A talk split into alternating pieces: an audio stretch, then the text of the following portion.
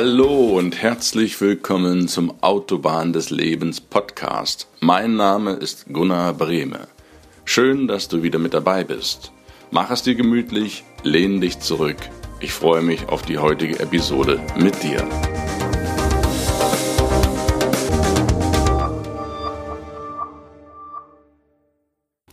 Schön, dass du wieder mit dabei bist. Beim letzten Mal habe ich dir eine Geschichte vorgelesen aus meinem Buch, die Geschichte vom Säufer. Die hat mich persönlich sehr berührt, als ich das erlebt habe. Und ich habe zum ersten Mal, das war nicht das erste Mal, es war das zweite Mal, im Leben Vorurteile gemerkt, was Vorurteile bedeuten können. Denn Vorurteile verurteilen, vorverurteilen einen Menschen ohne dass du ihn überhaupt kennst. Ich hatte das im Abitur, dazu eine kleine Episode, auch 1989, 90. Da hatten wir einen Mathelehrer. Gut, Mathe, wie du bereits weißt, ist jetzt nicht unbedingt mein Lieblingsfach gewesen und ich hatte so meine Problemchen auch im Abitur. Das ist nicht unbedingt so meins, die Mathematik. Rechnen ja, aber Mathematik muss nicht unbedingt sein nur zu einem gewissen Grad. Und wir haben einen Mathelehrer gehabt, der, der war nicht so besonders. Ich kapierte das bei dem nicht. Und eines Tages hieß es, der fällt jetzt für ein paar Wochen aus, es kommt eine Vertretung.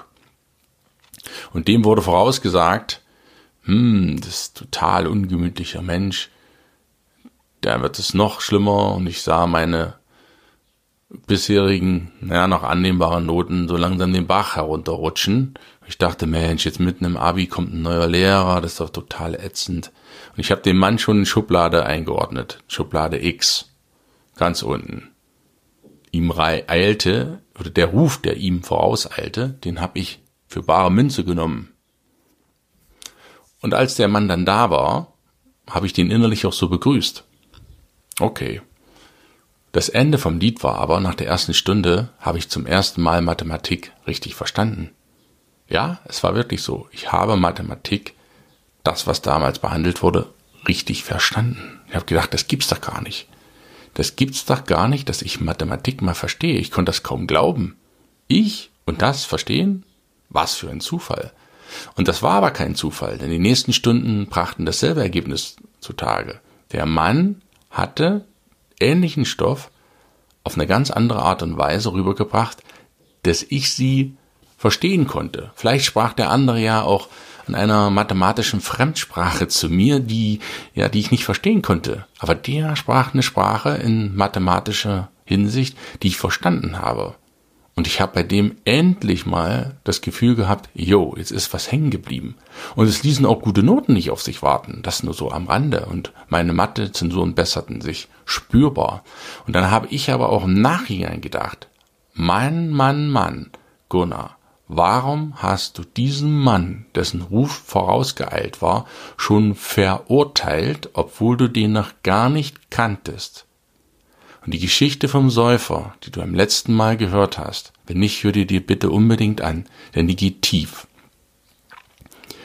Die hat mich wiederum dazu gebracht, einmal drüber nachzudenken, ja, warum machst du das denn eigentlich, Gunnar? Warum urteilst du einen Menschen, den du gar nicht kennst? Nur am Äußeren, Geschichte vom Säufer, oder am vorauseilenden Ruf desjenigen, der dir dazu teil wird? Und da habe ich zwei richtig tiefe Lebenserfahrungen machen dürfen durch diese beiden Beispiele, die mir bis heute noch hängen geblieben sind. Und eines habe ich mir auf die Fahne geschrieben. Ob ich es je, immer und so jederzeit durchsetzen kann, das möchte ich jetzt nicht unterschreiben, aber ich bemühe mich, jeden Menschen so zu nehmen, wie er ist. Das habe ich mir wirklich auf die Fahne geschrieben. Dass ich diesen Menschen, egal was über ihn im Vorfeld gesagt wurde, egal wie der aussieht, egal ob der gepierst ist, was der für eine Haarfarbe hat, welche Hautfarbe der hat, egal der, woher der kommt, ob der stinkende Klamotten an hat oder was auch immer, oder ob das ein im schnieken Anzug ist. Ich nehme den Menschen so, wie er ist und habe kein Verurteilen mehr. Das, das eine Charaktereigenschaft, die viele, viele Menschen haben, die, die sehen jemanden, erfahren etwas, hören etwas über einen und haben ihn noch nie gesehen, noch nie gehört. Die wissen immer alles. Kennst du auch. Jeder Hobbykicker weiß immer besser als der Fußball-Bundestrainer, ja. Jeder angehende Politiker kann natürlich immer besser regieren als der Bundeskanzler oder die Bundeskanzlerin. Und das wissen wir doch halber selbst. Wir ertappen uns doch regelmäßig immer wieder bei, indem wir vermeintlich wissen, besser wissen, als es der andere ist. Und den anderen in eine Schublade stecken, obwohl wir die meisten Menschen, wenn wir ganz ehrlich sind, gar nicht kennen. Wenn du ganz ehrlich bist, kennst du die wenigsten Menschen auf dieser Welt. Von sieben Milliarden, wie viel kennst du da? 100? 1000? Also, das sind Prozentzahlen, Promillzahlen. Die meisten Menschen kennst du gar nicht. Und deswegen frage ich, mit was für ein Recht haben wir, diese Menschen einen Stempel aufzudrücken, obwohl wir sie gar nicht kennen?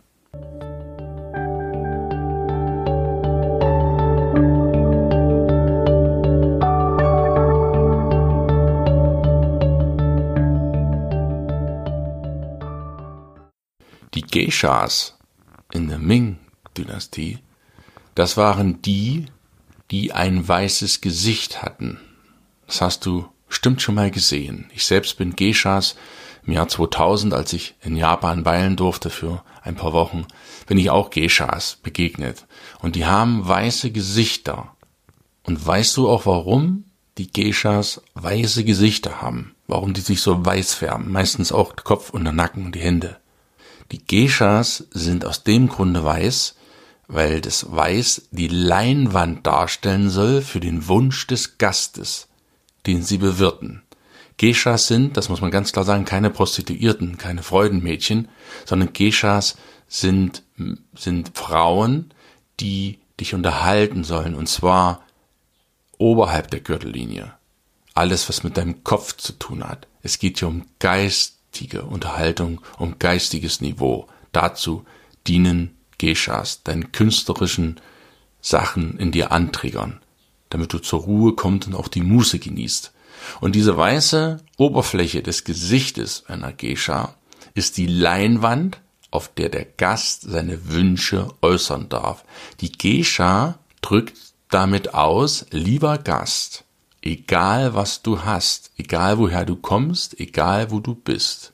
Die Leinwand ist weiß und du kannst sämtliche Wünsche darauf projizieren und ich versuche sie dir ja zu erfüllen beziehungsweise dich zu auf angenehme Art und Weise zu unterhalten.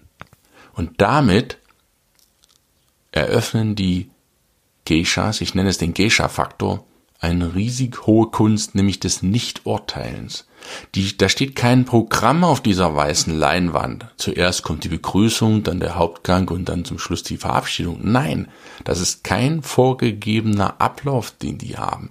Dass der Gast soll ein unbeschmutztes, unberührtes, unbenütztes Stück Gesicht als Geschenk ansehen wo er seine Wünsche äußern kann. Er wird nicht vorverurteilt und das finde ich eine total spannende Geschichte und deswegen hat mich das auch in Japan sehr stark berührt, als ich das erfahren habe, was es mit dieser weißen, diesem weißen Gesicht auf sich hat. Und ich kann das wirklich nur so an dich weitergeben deswegen teile ich auch diese Folge heute mit dir. Bitte tu mir einen Gefallen. Verurteile Menschen nicht, die du nicht kennst. Das ist so oft, wie das abpassiert. Andere Leute, Mobbing nenne ich es nur, Stichwort, ja, an der Schule oder am Arbeitsplatz. Es werden Leute gemobbt, die viele andere gar nicht kennen. Da gibt es zwar Alpha-Tiere, ja, die möchten ihre Position unterstreichen und mobben, um cool zu wirken. Hast du schon mal ein Alpha-Tier, so jemand, der sich permanent aufspürt, schon mal daheim im stillen Kämmerlein beobachtet? Das ist meistens eine arme Sau. Der heult ins Kissen. Ja, es ist wirklich so. Die sind außen stark und innerlich ein Häufchen Elend. Das beobachte ich wirklich oft von solchen Leuten. Ja, und diese Alpha-Tiere mobben andere und, und vor allen Dingen, jetzt kommt der wichtige Punkt, die sticheln andere auf, andere mitzumobben. Und entschuldige, jetzt frage ich dich, wie doof muss man eigentlich sein, dass man dem ungeprüft mitgeht, dass man das einfach übernimmt und nur weil das einer meint, und du denjenigen aber gar nicht kennst, in das gleiche Horn bläst.